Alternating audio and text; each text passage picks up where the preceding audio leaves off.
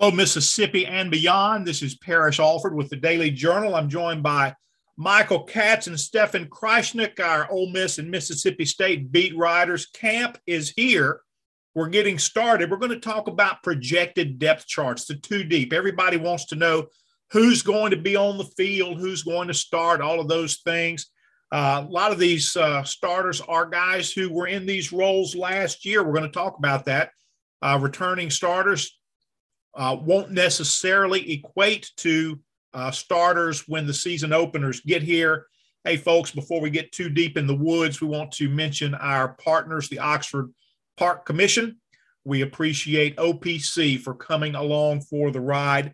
Lots of good programs there for youth and adults alike. And Michael Katz is moving into his new digs in a day or two, and he'll be in position to take advantage of the OPC opportunities there. And Stefan, I know you'll be staying in shape as well. How's it going, guys? I was telling you earlier, man, I'm excited to just to get out of a hotel and do laundry. I think that's the biggest thing. I'm starting to run out of clothes. Well, and Stefan, you moved in yesterday. So did you spend the night at your new place? Is that where you are this morning?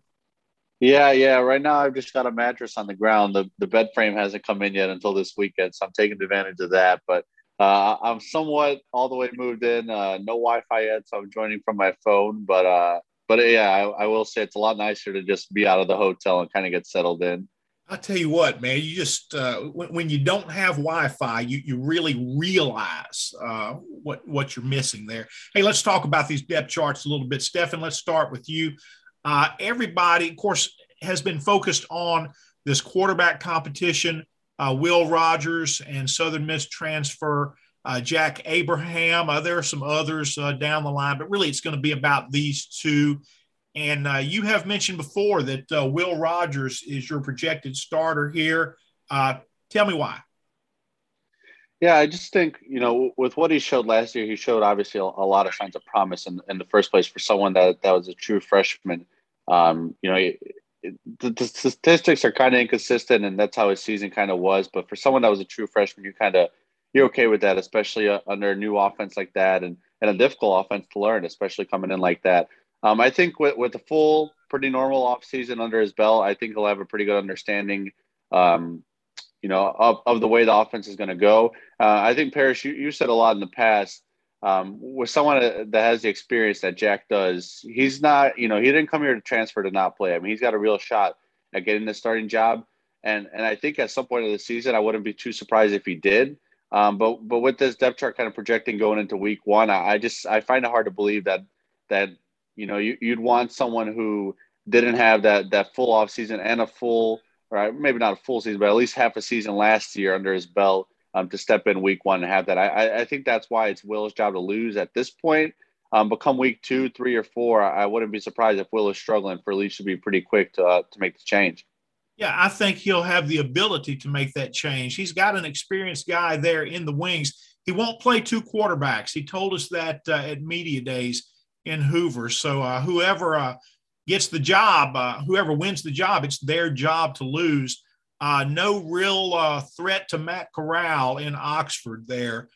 Michael, I thought it was interesting. I had someone tell me earlier this week about the Ladies Football Forum and how Jeff Lebby, the offensive coordinator for Ole Miss, came out and spoke, which to me, that was the biggest news, that an assistant coach came out and spoke, because that's not Lane Kiffin policy. But Jeff Lebby told the ladies that Kincaid Dent is going to be the number 2. And that's interesting because Lane Kiffin gets a lot of high profile recruits. That's just not the background on Kincaid Dent. He didn't have a lot of recruiting stars. Of course, he's an inherited player. He was in the program already, but he's a guy that you look at and, I see a skill set. I saw him play in high school, a guy that you knew needed to get on campus and get in the weight room. But anyway, he's done that and he's progressed. I know that Jeff Lebby likes him. Lane Kiffin likes him. He's going to be the number 2 if something were to happen to Matt Corral. But what are your impressions, Michael? The best thing for Ole Miss is nothing to happen to Matt Corral. But what do you know about Matt? Have you seen some highlights? I know both of you guys are new and learning your personnel. What are your impressions of Matt just from what you've read and maybe seen in some clips? Yeah, so it always seems like I have some sort of background with a random Ole Miss thing because obviously me and Lane Kiffin go back. I mean, Matt Corral, I remember him in high school because he's a Southern California kid and he was a USC commit. That was his first commitment. So I, as a USC grad, was really excited for him to come to SC because I remember watching him toss the ball around. And then some stuff happened and he obviously ended up at Ole Miss. But in just sort of looking at what Matt does, and Lane has said this, he has a unique deep ball arm, I think is the way he described it. And, does he have to work on the turnovers? Of course, it bit him a few times, or two games specifically where it really kind of came to a head, but he can do things a lot of other quarterbacks can't do.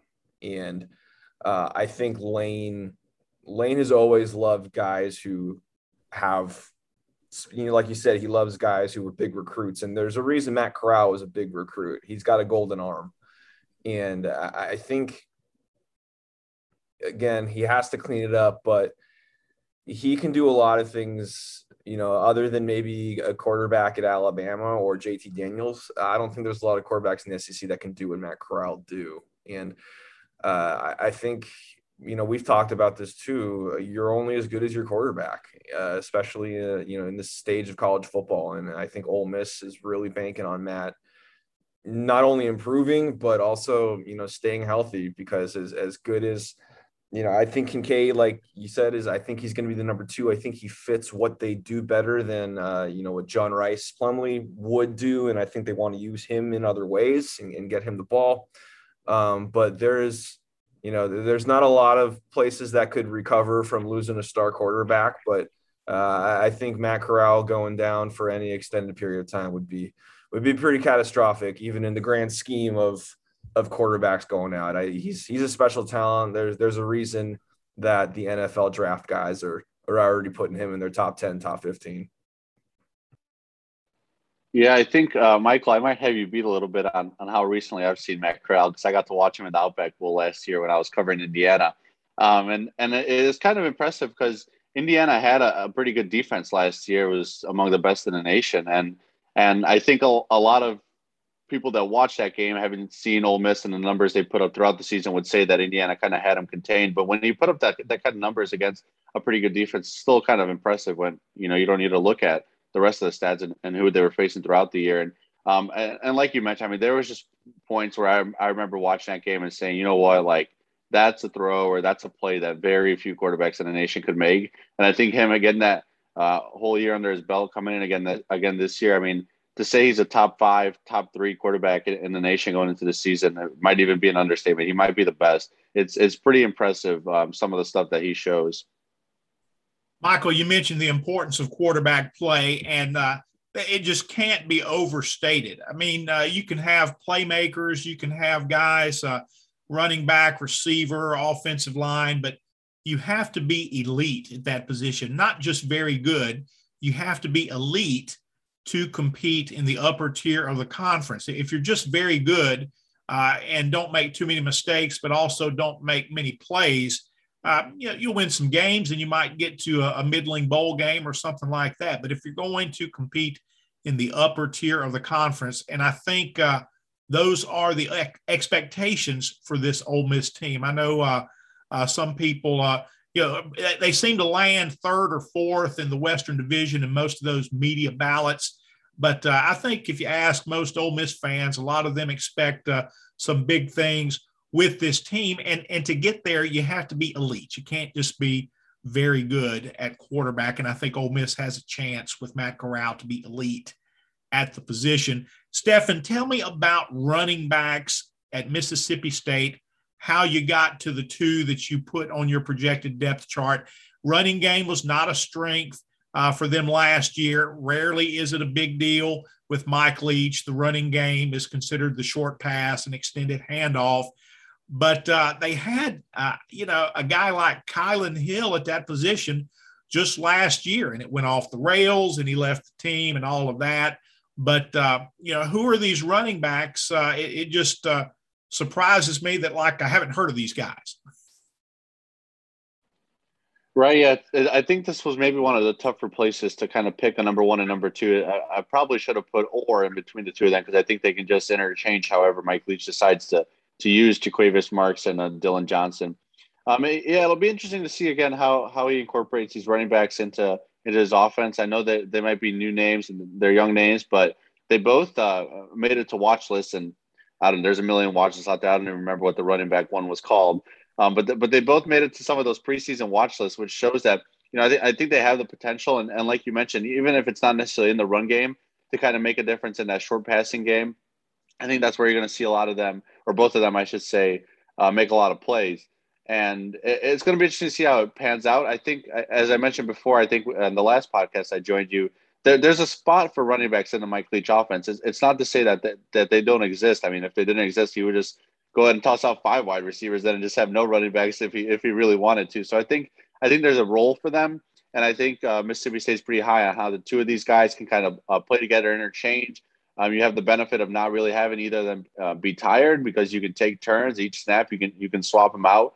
So it gives you the opportunity of having fresh legs out there for that short passing attack, like you said, the extended handoff. So I think there's a role for these two. It's going to be interesting to see how Mike Leach decides to use them. Do you think it takes a special type of mentality, a special mindset or personality to play running back in this offense? I mean, I think you got to go in here knowing, hey, I'm not going to get a lot of carries. I'm going to be asked to block a lot. I'm going to be asked to be the decoy. I think personality is probably something you got to have. Do you know much about that with these guys? Yeah, I won't say I know much about that just because I haven't had the chance to speak with them yet. But I have a feeling, that's got to be something Mike Leach, when he's talking to some of these running backs, or maybe some of the assistant coaches when you're talking to them, is kind of putting their ego, I guess, in check, making sure that ego isn't there, and that you understand that if you are patient and you wait your turn, there's going to be a chance for you to break out. And if you have that personality that kind of embraces that, you're going to make that play when your time comes. If you're too busy worrying about the fact that you haven't gotten a handoff in a few snaps, and then that play comes, you're not going to take advantage of it, because you'll be too busy focusing on the 2 or 3 plays before that. So definitely that's got to be something that goes out the window when you're coming in an offense like this. You got to understand that your role might be different, but it's still an important one. You need to be prepared. Michael, tell me about the Ole Miss offensive line. I look at this and I see real potential here. This was a big unknown last year in 2020. And honestly, it was a group that I thought played above its station a little bit, overachieved maybe from what I expected of the group. And that was a credit to offensive line coach Randy Clements, who is gone, who was kind of the interesting talk of the offseason, because after spring drills, there's this change on Lane Kiffin's staff, and Randy Clements is gone. And I'm forgetting Thornton's first name. New guy, young guy has come in, new offensive line coach. They're losing one starter up there, bringing a lot of guys back. What do you see in this group? I look at them and I think, look, there's talent, there's experience. You got Nick Broker at left tackle. You got Ben Brown with all his starts in the middle. Those are important pieces.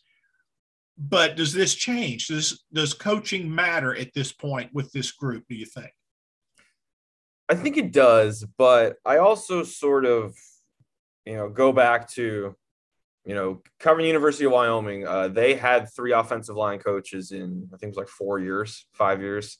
And that's because the guys just kept moving up to bigger jobs and whatnot. And I asked them about that. If you're a senior, you've had 4 different, 3-4 different offensive line coaches. Does that matter? And it does, because every coach kind of has their own style, the way they do things. Some are technicians, some are rah-rah, in your face, all about emotion. But I think, for them, it was, if you're experienced, you're experienced. And if you've played, you've played. And you can't simulate game reps.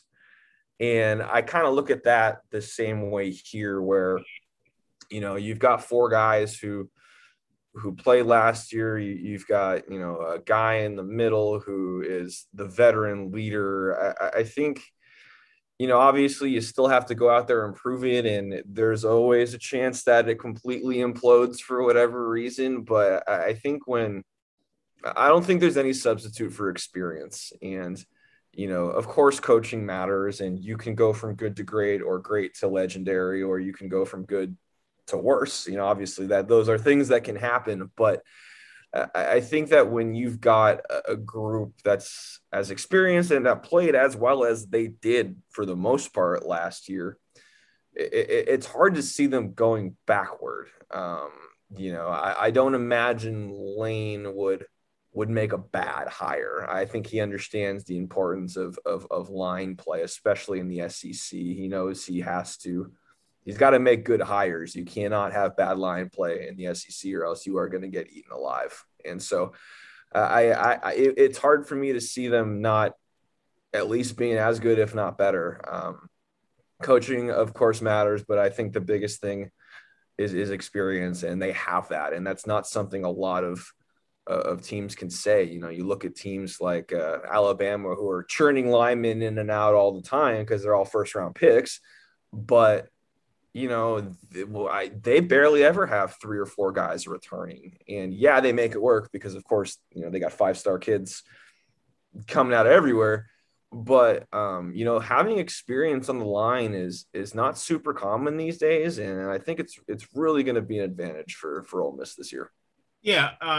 Look, it's a worthwhile question to take a look at the offensive line right now as you change coaches. But, yeah, it's almost like, you know, it's almost nitpicking. What can we find to think might be a problem for this offense, because they return so much. And I know that they're losing Elijah Moore at slot receiver.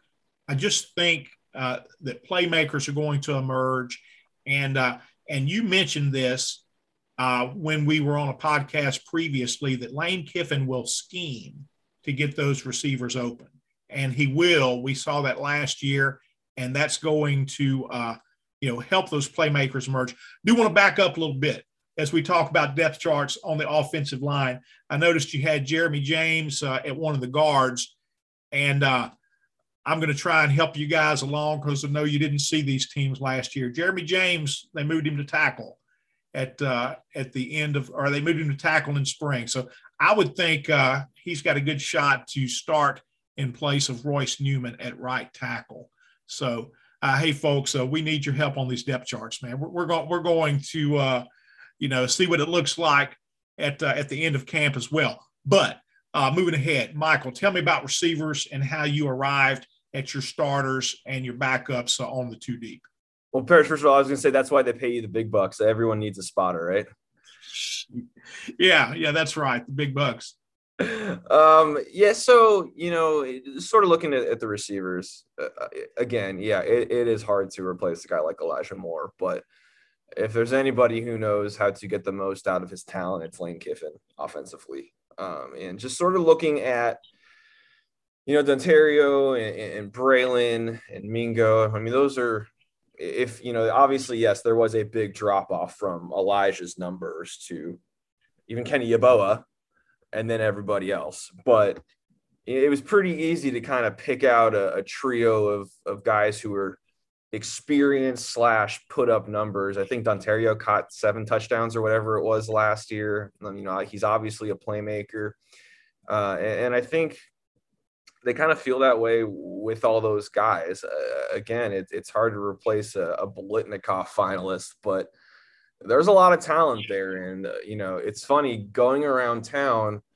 Everybody wants to know about John Rice Plumlee. That's like, it's funny. I can meet random people on the street and everybody is like, when I tell them that up, huh?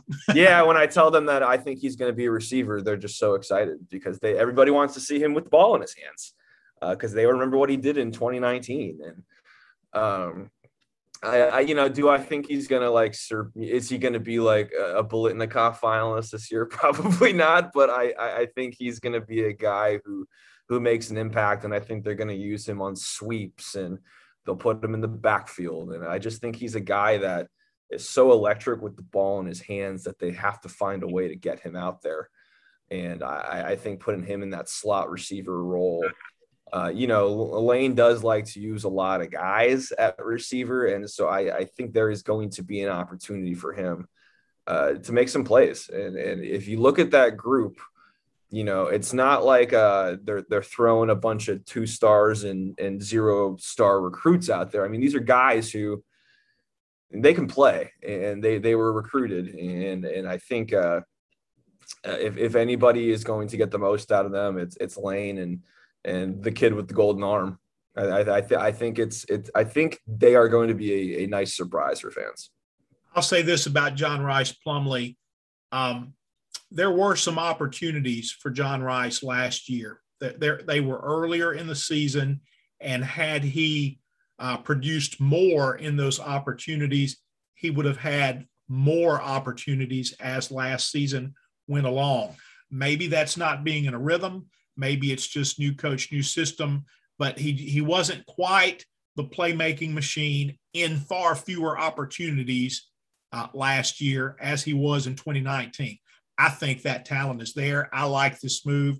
I think this moving him around and getting him the ball, I think we're going to see much more the 2019 version of John Rice Plumlee. Okay, real quick, Michael, give me two names on defense that are going to make this defense a lot better. Tell me who those guys are.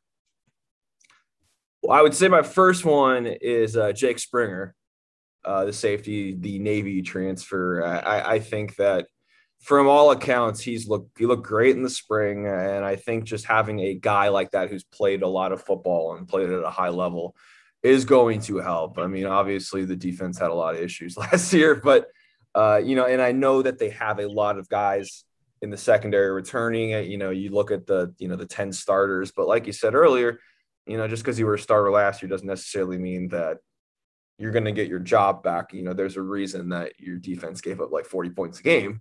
And so I think Jake is going to be one of those guys who steps in and really does make an impact. For me, the other one is honestly Jalen Jones coming back. I mean, that guy has been through it seemingly every year. I think he's is he a 6-year guy? He's at least a 5th-year guy. 6th-year guy. Yeah, he's going to be a 6th-year guy. There aren't a lot of those around college football, and you know, I always take it with a grain of salt when a coaching staff brings a certain guy to media days, because sometimes it's because they're the best talker, but you don't usually bring a nobody. You usually have to bring somebody who's going to make an impact. And just in talking to him at media days and sort of looking through what he's done when he's not injured, I think there's a reason that Lane brought him. I think they're expecting big things from him, and you know, he is back at corner, and I think he being healthy, you know, and that has been a problem, but